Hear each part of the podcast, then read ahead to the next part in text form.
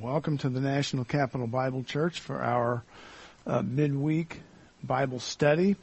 We're in the we're in the book of uh, Job. As a matter of fact, we're starting uh, chapter 41 this evening. Uh, we have several other items that we would like to uh, accomplish as we are also celebrating today uh, Veterans Day, and we have um, a couple videos. We'll play one at the beginning and then one uh, afterwards, and um, or at the conclusion of the Bible class. But we're glad that you've joined us tonight. We're looking forward to uh, an enjoyable time not only uh, in the book of Job, but also as we celebrate uh, Veterans Day. Uh, In Psalm 27, we're told that the Lord is my light and my deliverance. Whom shall I fear? The Lord is the strength of my life. Of whom shall I fear? We finish that chapter, Psalm 27, by saying, or by uh, the author writing, wait on the Lord. Be of good courage and he shall strengthen your heart. Again, I say, wait on the Lord. We also know that we fear not, for you are with you are with us. Uh, there's no reason for us to be fearful or uh, to be worried. God is with us. Have I not commanded you to be strong and courageous? Don't be afraid nor be dismayed, for the Lord your God is with you. And there are many times when we uh, have the sense that we are alone, uh, that there is no one who either cares or there's no one who can help us.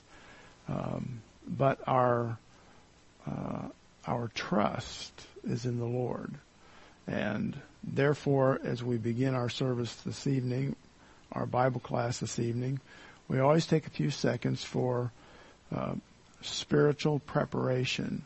Our spiritual preparation involves confession of sins and relaxing and preparing for our uh, examining of the text of Scripture. So let's close our eyes, bow our heads, and then I'll open us in prayer.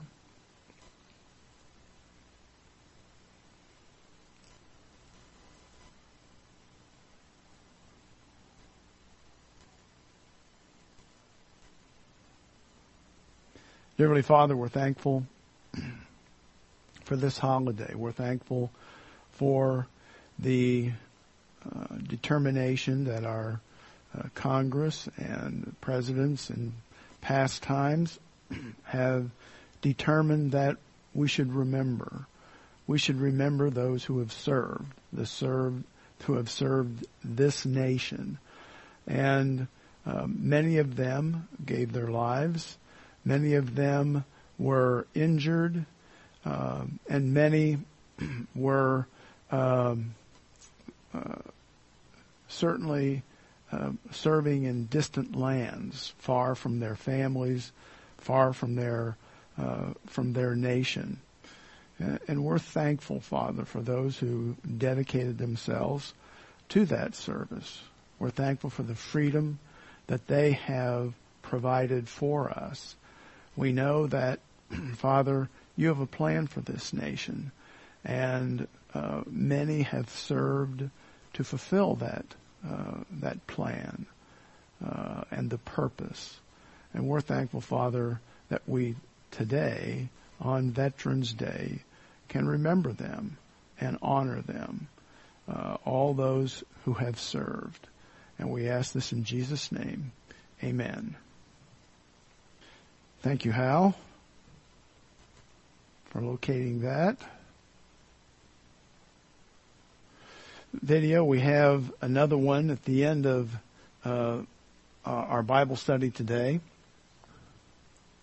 I wanted to um, show this slide. It was sent to me today, and I'm thankful that it was.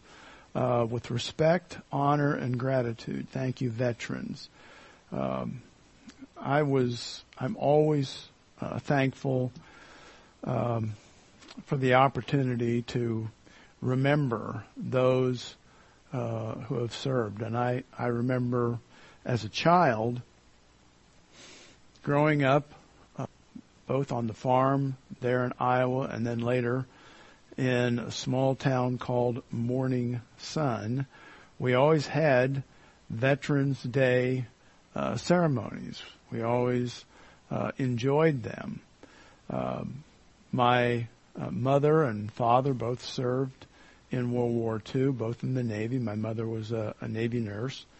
And we had uh, two uncles, Uncle Ben and Uncle Uncle Bob, who also served in World War II. Uncle Ben did not return, but uh, Uncle Uncle Bob was um, continued in the service, even though he had spent uh, the majority of World War II in a prisoner of war camp in Germany.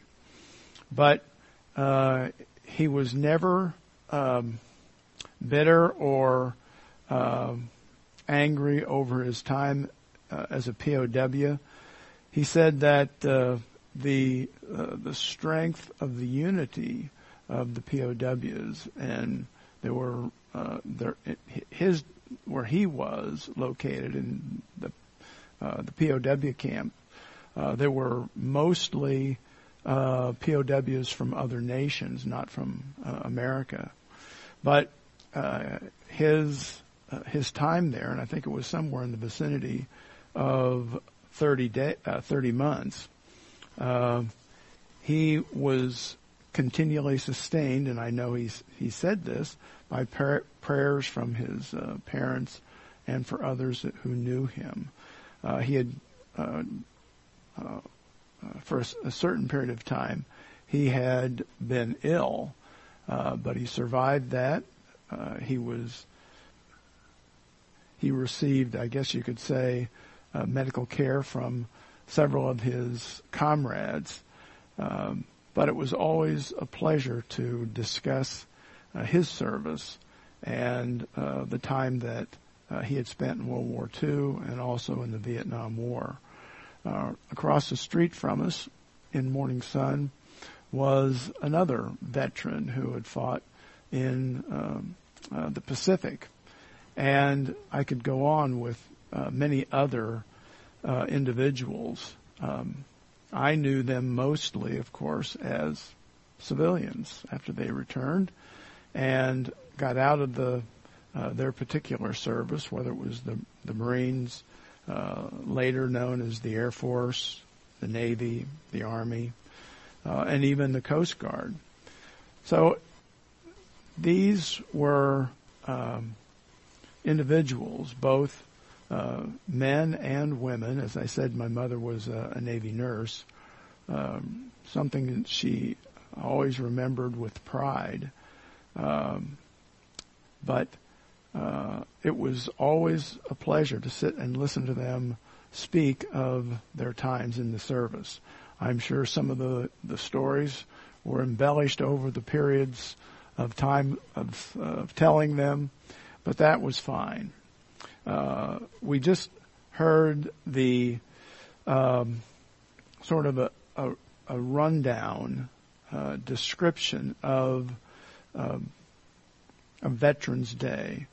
Uh, but it really did begin after World War One, which was known as the Great War.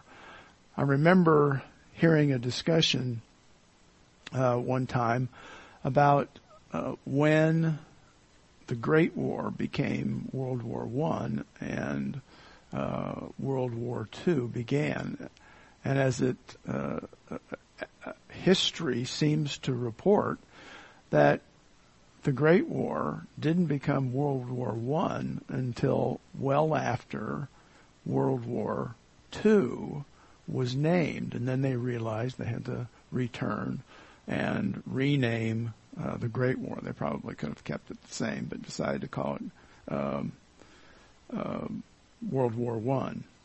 But um, I remember many veterans from um, World War II, from the Korean War, from Vietnam War, and then of course Desert Storm and other conflicts that we've had since.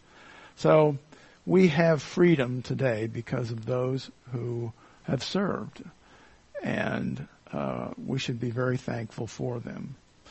Um, Eisenhower, General Eisenhower, as you may have, uh, you may recall, President Dwight D. Eisenhower, the Supreme, the former Supreme Allied Commander of World War II, signed the legislation formally changing the Armistice to Veterans Day.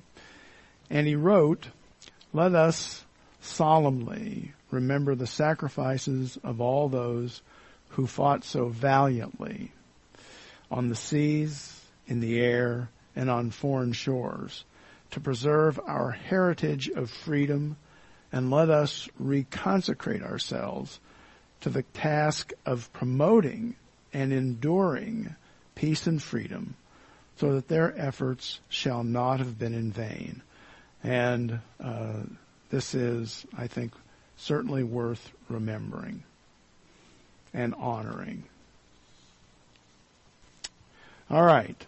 Tonight we're going to be in Job and we're beginning chapter 41.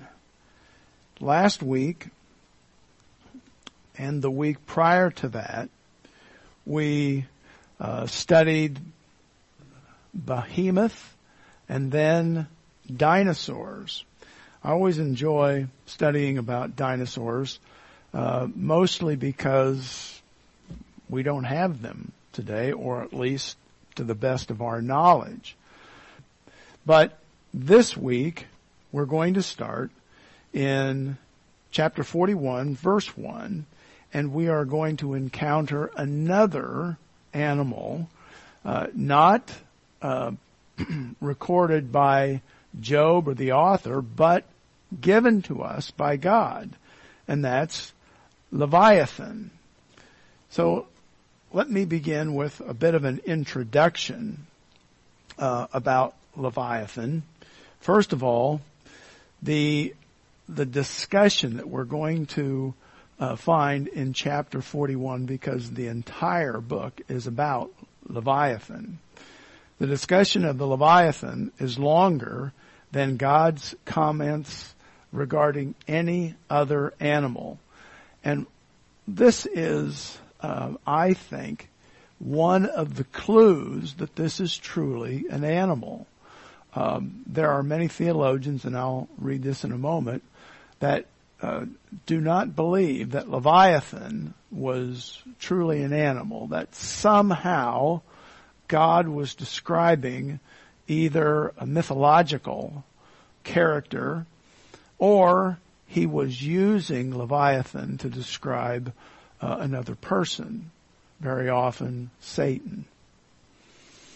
But the fact, coupled with the vicious nature of Leviathan, an animal that even attacks man, we'll see that in verse 8, makes chapter 41 climactic.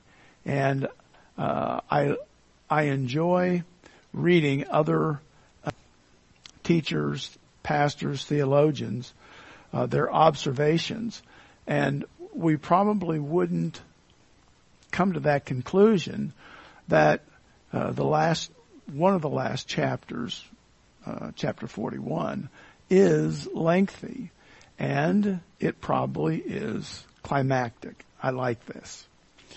This beast has been variously interpreted as the seven-headed sea monster, Lotan, of Ugaritic mythology.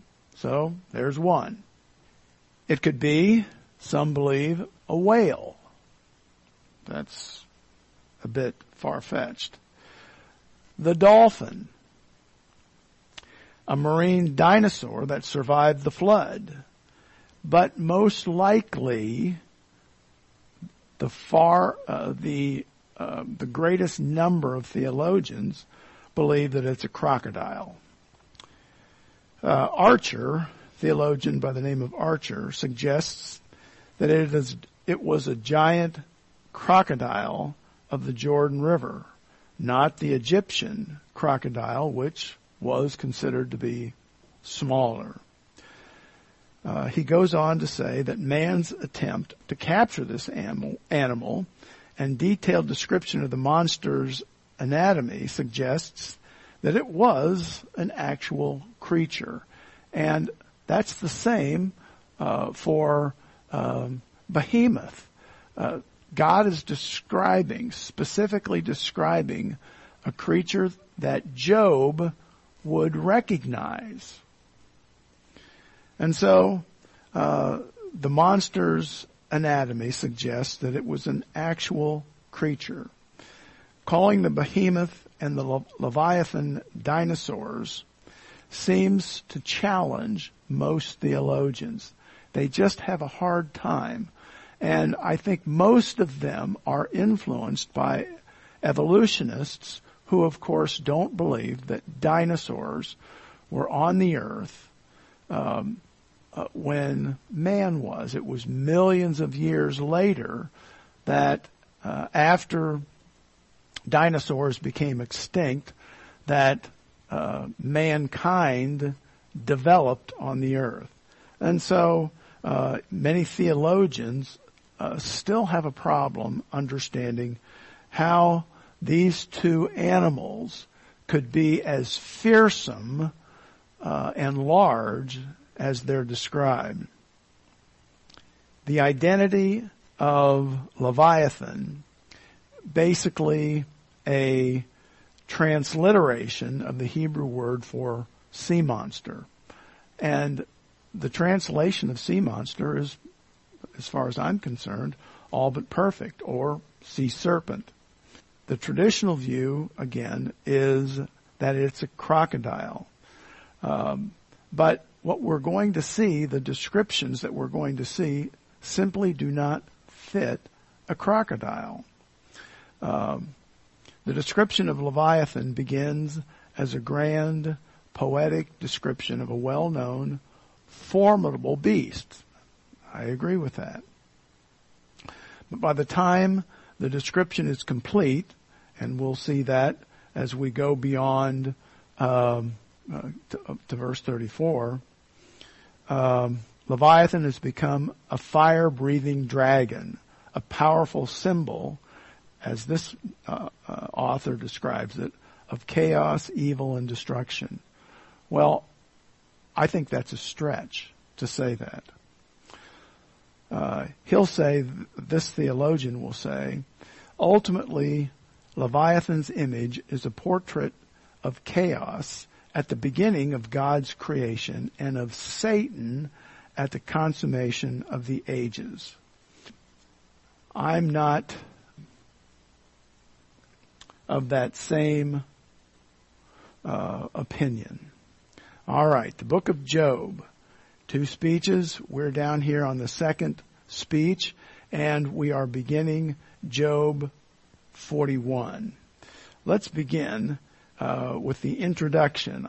I've broken chapter 41 into three parts, and the first one is the introduction to Leviathan, and it's going to be verses 1 through 11. Uh, we're not told who this animal is, but we really do not need uh, a definition because we have descriptions which fits nicely. So God, as we begin in verse 1, God once more offers Job an opportunity to demonstrate his knowledge and control of an animal. One that is quite evidently well beyond Job's ability to manage. God uses rhetorical questions to teach Job that God is not to be challenged or confronted with the details of life. Many theologians are not able to comprehend the extraordinary description of Leviathan. Therefore, they push Leviathan into the mythological world. Leviathan is too extreme for them to accept as being part of God's creation. But it's not a problem for God. All right. Let's read our first 11 verses. First 11 verses. Can you draw out Leviathan with a hook or snare his tongue with a line which you lower? Can you put a reed through his nose or pierce his jaw with a hook? Will he make many supplications to you? Uh, we might say pleadings here to you. Will he speak softly to you? Will he make a covenant with you? Will you take him as a servant forever? Will you play with him as with a bird? Or will you leash him for your maidens? Will your companions make a banquet of him?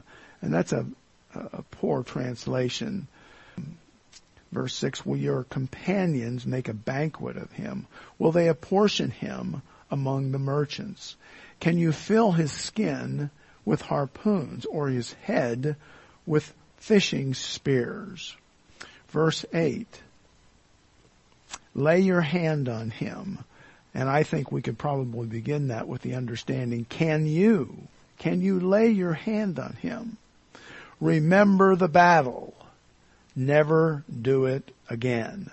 Uh, if this is uh, a battle, if the Lord is describing this as uh, a vicious conflict, then this has to be real. It's not a mythological character. Verse 9.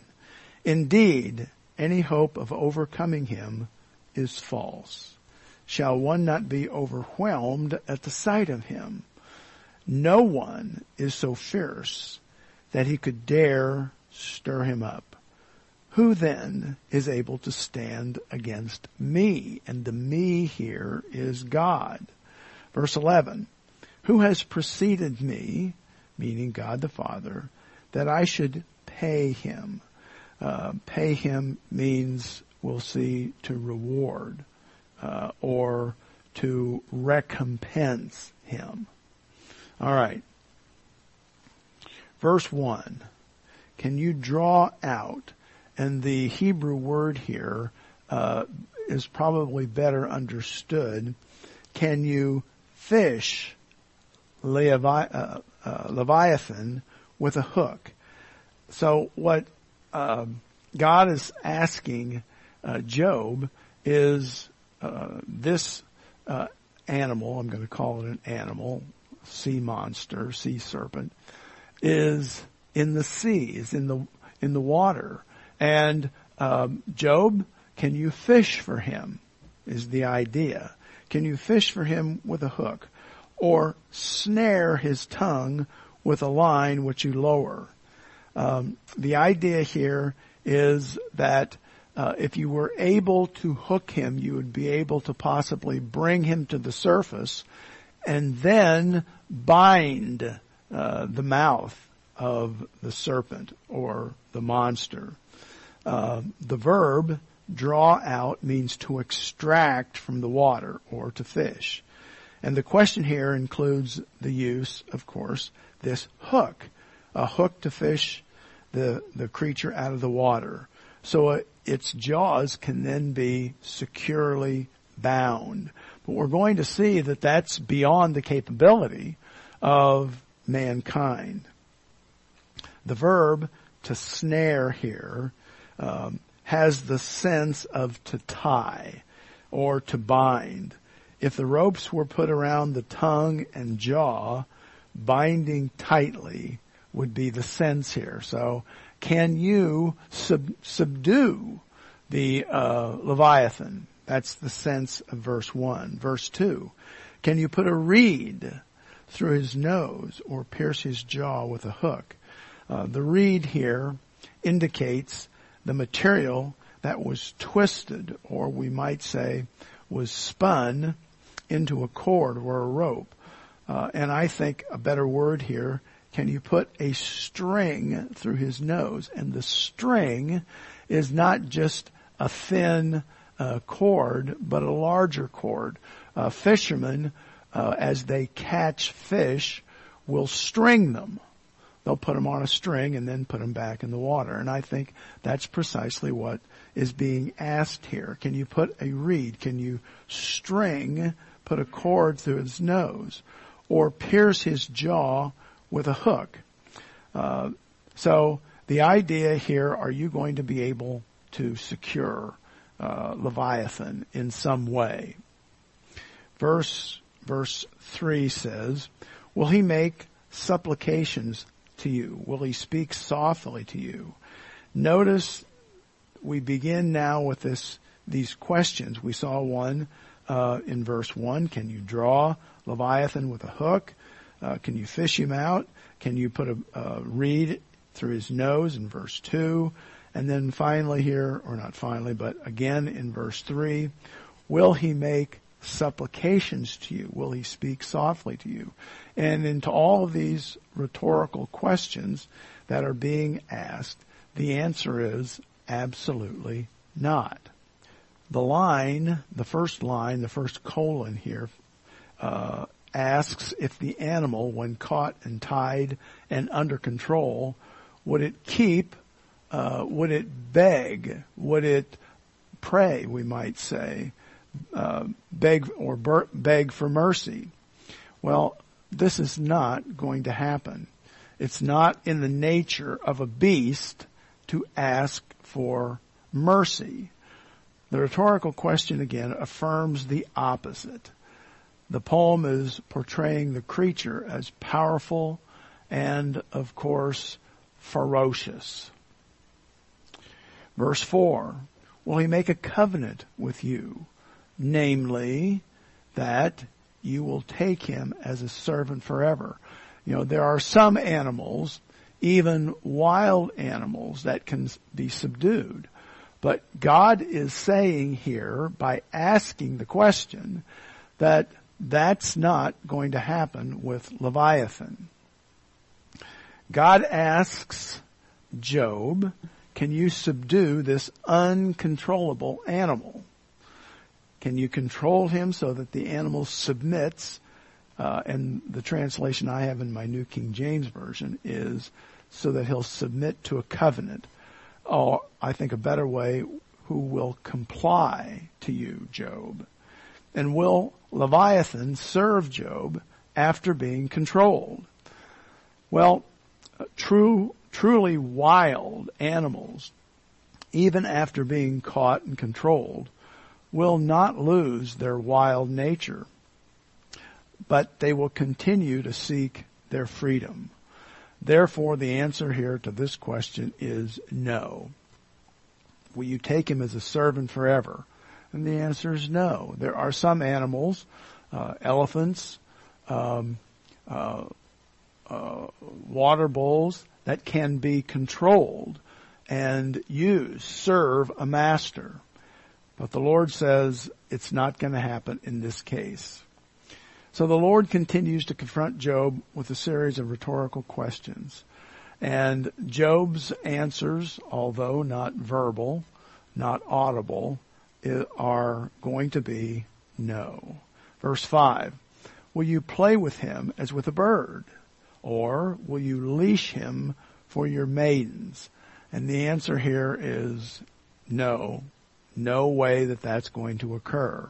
Another translation, this happens to be the new in uh, New International Version, says, "Can you make a pet of it like a bird, or put it on a leash for the young men, for the young women in your house?" Uh, very often in the ancient world, there would be many wild animals that would be subdued, uh, made into pets. Um, and uh, they were considered to be a uh, a trophy that they could lead around, and that's the question here. But in verse five, uh, this is not a wild beast. It's not only a wild beast, but also a dreaded monster that cannot be considered for a pet. The point that God is making is that God created Leviathan. God knows the uh, fierce, uh, fierce nature of Leviathan. Can humans control him? God can control him, but not humans. Verse 6. Well, your companions, uh, there's another word there for the translation. There could be partners. Could your companions or partners make a, a banquet for him? And banquet is probably an interpretation here, but a better word is probably will they barter for him? If they catch him, if they subdue him, even if they kill him, will they barter amongst themselves? Will they apportion? Will they divide him among the merchants? Um, companions or partners in this context are fishermen. Uh, another translation, will the traders bargain over him after he's been um, caught and killed? Will they divide him among the, the merchants? And so the word companions here comes from the uh, Hebrew word to associate, and therefore it means to join together. The idea is that fishermen usually work in companies or groups and then divide up the catch when they come ashore. Uh, and that was very often true. We would see uh, in the, uh, the Lake of Galilee, uh, the disciples would go out in several boats and they would work together as a team.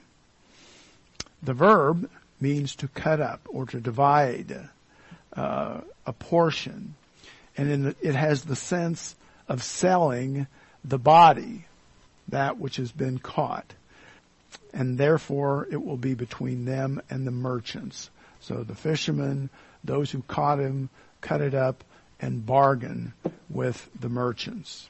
Verse seven, and again, uh, verse six, uh, the answer is no. That's not going to happen. Uh, this is an animal that will not be brought to shore. Verse 7, can you fill his skin with harpoons or his head with fishing spears? God wants to know if encountering or hunting Leviathan, could Job kill it with uh, uh, harpoons or spears? And th- the answer is no, could not be done. It appears that Leviathan is so fierce and so powerful that it is not considered game. Uh, they would never try to um, hunt it. Now that probably leaves uh, uh, removes whales and porpoise from the list of who this could be because those animals were hunted and used for food uh, or uh, blubber used for oil. Verse 8, lay your hand on him. Remember the battle. Never do it again. Uh, I said, uh, can you lay your hand on him? Uh, if you do, remember the, the battle. Uh, the New English translation translates this passage this way. If you lay your hand on it, you will remember the fight and you will never do it again. I like that. Uh, in effect, God challenges Job or anyone else to try to seize Leviathan by capturing him. The contest will be so furious and intense that it will never be forgotten. Those involved will never try it again. Verse 9, indeed, any hope of overcoming him is false. Shall one not be overwhelmed at the sight of him? Uh, they're not going to try to capture him, kill him, because just the sight of him is overwhelming. The point is that the man who thought he was sufficient to confront Leviathan soon finds his hope, his expectations to be false. Verse 10. Verse 10 says, no one is fear, uh, is so fierce that he would dare stir him up. Who then is able to stand against me? The description here that we have of this animal, not the hunter or fisherman, so there's no one so uh, brave, so courageous, so fierce that he would try to hunt Leviathan. So uh, God says that if you know, uh, if you know about uh, uh, Leviathan, you will steer clear of him and certainly will not arouse him. And if God created this devastating monster, then who can confront the monster's creator? Uh, that is one of the points that God makes throughout his speeches, and that is if you're unable to create, control, uh, defeat uh, the uh, the animal, then how will you confront the Creator? When the Lord says no one should be so foolish as to arouse Leviathan, he is replying to God's desire, to Job's desire, that this monster be aroused. And Job mentions Leviathan in chapter 3 verse 8. So in effect, the Lord questions Job, what would you do, Job, if you were provoked? Verse 11, who has preceded me that I should pay him? Everything under the heavens, under the heaven is mine.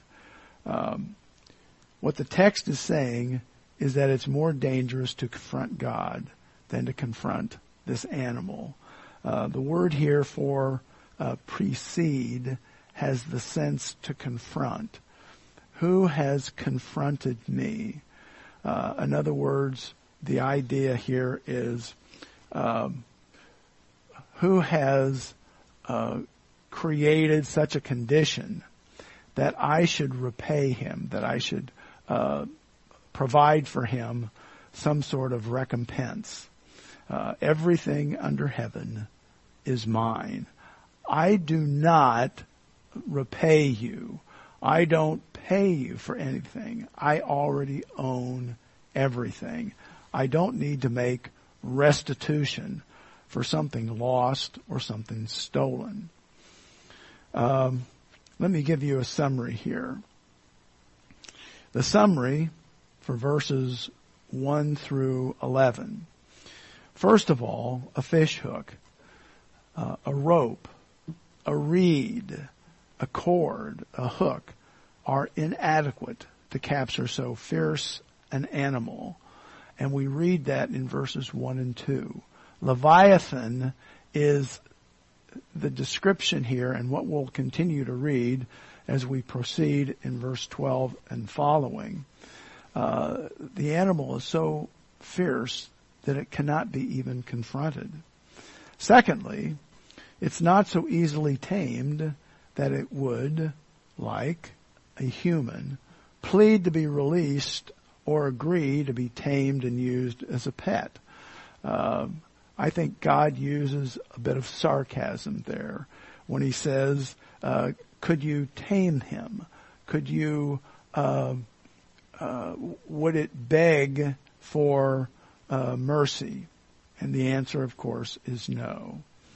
Third, merchants cannot sell it since it is seldom, uh, seldom captured and possibly not only seldom, but even more so, either rare or hardly ever. Four, large fishing equipment such as harpoons and spears and even hand combat are useless. We saw that in verses 7 and verse 8. Point 5, since people are afraid at even the sight of this sea monster, no one would dare arouse it. Uh, you know, God is describing this sea monster, and you may remember there were uh, stories of sea monsters that would um, uh, overwhelm ships. And of course, uh, many people believe that those are just stories, that those are um, uh, maybe almost mythological. Uh, mythological, but uh, this sea monster is so um, dangerous, no one should arouse it. And we wrote, we read that in verses 9 and 10. Verse 6, or excuse me, point 6. God then used this fierce sea monster to illustrate man's inability to oppose God, to stand against God. God creates this animal. God can control this animal, but man cannot. And therefore, uh, if mankind, mankind cannot uh, face, stand against uh, something that God created, how would he ever? How would they ever stand against the Creator? Uh, point seven: If Job panicked at seeing this sea monster, how did he dare confront the sea monster's make, maker, telling him that God had not been just to him.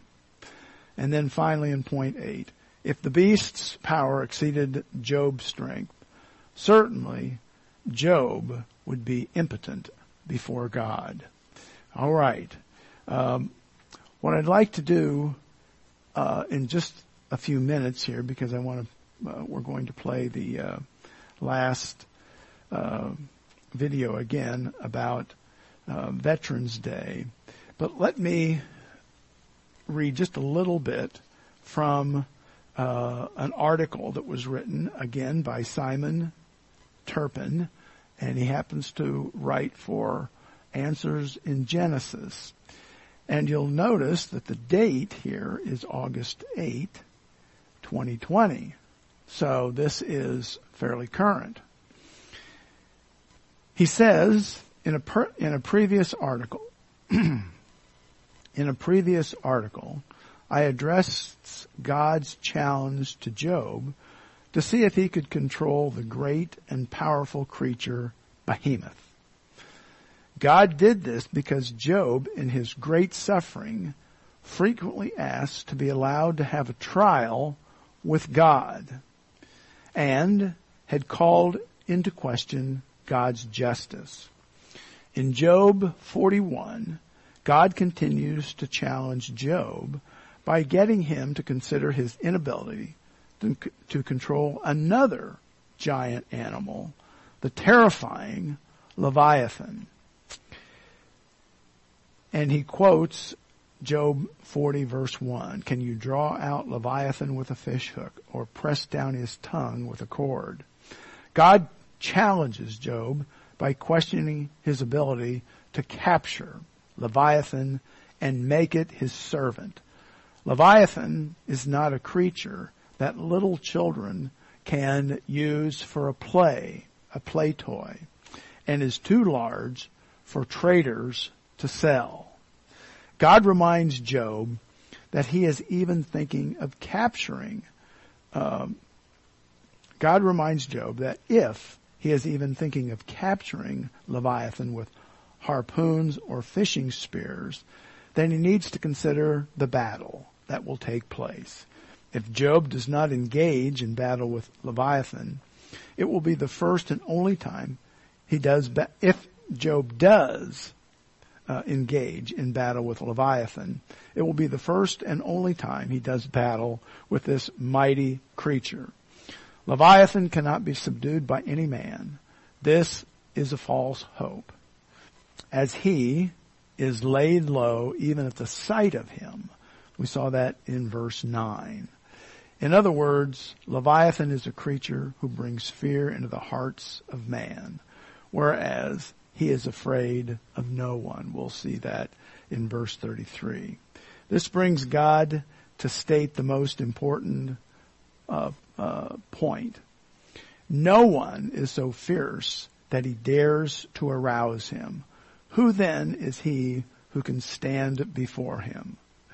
If God is not if Job is not brave enough to do battle with Leviathan, then how can he even begin to argue with God? No one can judge God. His judgments are unsearchable. And by the way, they're not only unsearchable, uh, many of them are inscrutable. We simply don't understand them. But what is this creature, Leviathan? The, identifi- the identification of Le- Leviathan, like Behemoth, is widely disputed among biblical scholars, as can be seen by its varied, various interpretations. First of all, a mythical creature. Secondly, a real earthly creature, probably one that's still alive today, like, for instance, a crocodile, right? Third, an earthly creature who also represents a spiritual force. So, uh, God is describing some sort of a unseen, invisible force, is what this third uh, point is describing. Fourth, another option that is generally not considered by scholars is that Leviathan was a real creature, but now is extinct. In order to correctly identify Leviathan, it is necessary not only to pay close attention to all the details in the text about him, but also to keep in mind our suppositions about the history of the world, as this will impact our interpretations. Uh, that's the start of this passage, of this article, and I'll continue next week. But uh, one of the problems that we have, and he describes it here, is the presuppositions about history that so many scientists, theologians, uh, professors have. And that is that, first of all, God is not the creator.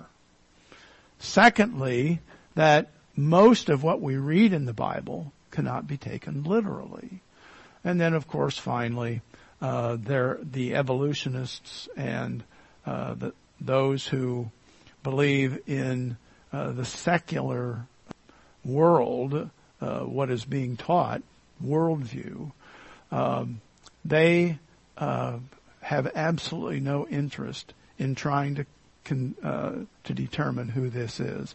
They'll just simply say that it either didn't exist or if it did exist, it was millions and millions of years ago. So, what I'd like to do is turn this back over to our video and celebrate Veterans Day as we close. Uh, for those of you who were uh, would like to find this uh, article that I was reading, I'll continue it at the beginning of next uh, next Bible class. But the title of it is drawing drawing drawing D R A W I N G drawing out the biblical Leviathan, drawing out the biblical Leviathan. It's by Simon Turpin, written on August the 8th, 2020, and he is an author for Answers in Genesis. Let's bow our heads in prayer.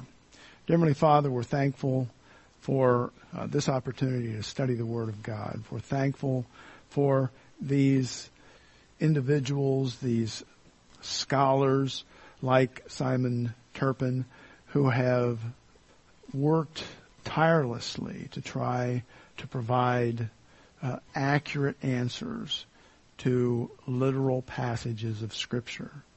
We're thankful for your your guidance, your correction of Job, and we we pray, Father, that not only did Job learn, but we need to learn from your uh, your admonishment of him. We're thankful, Father, for this holiday, Veterans Day. We're thankful for those who have served. We're thankful for the freedom that we have, and we know that freedom is not free. it comes at a price. We pray, Father, that we would not lose our freedom, but we would, in fact, regain much of the freedom that we've lost over the past 50 to 60 years. We pray, Father, for our nation today and tomorrow and days that follow. We pray, Father, that this past election, which is ongoing, would be done legally.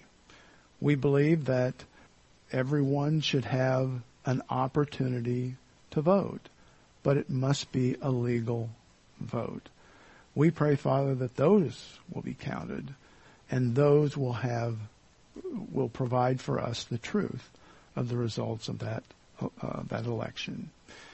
We ask for your blessing upon those who are still going through some difficult times, uh, those who are friends who may be uh, in being involved in surgery. We know uh, as we look at our prayer list, one of them is uh, Debbie Graham. We pray, Father, for her surgery tomorrow.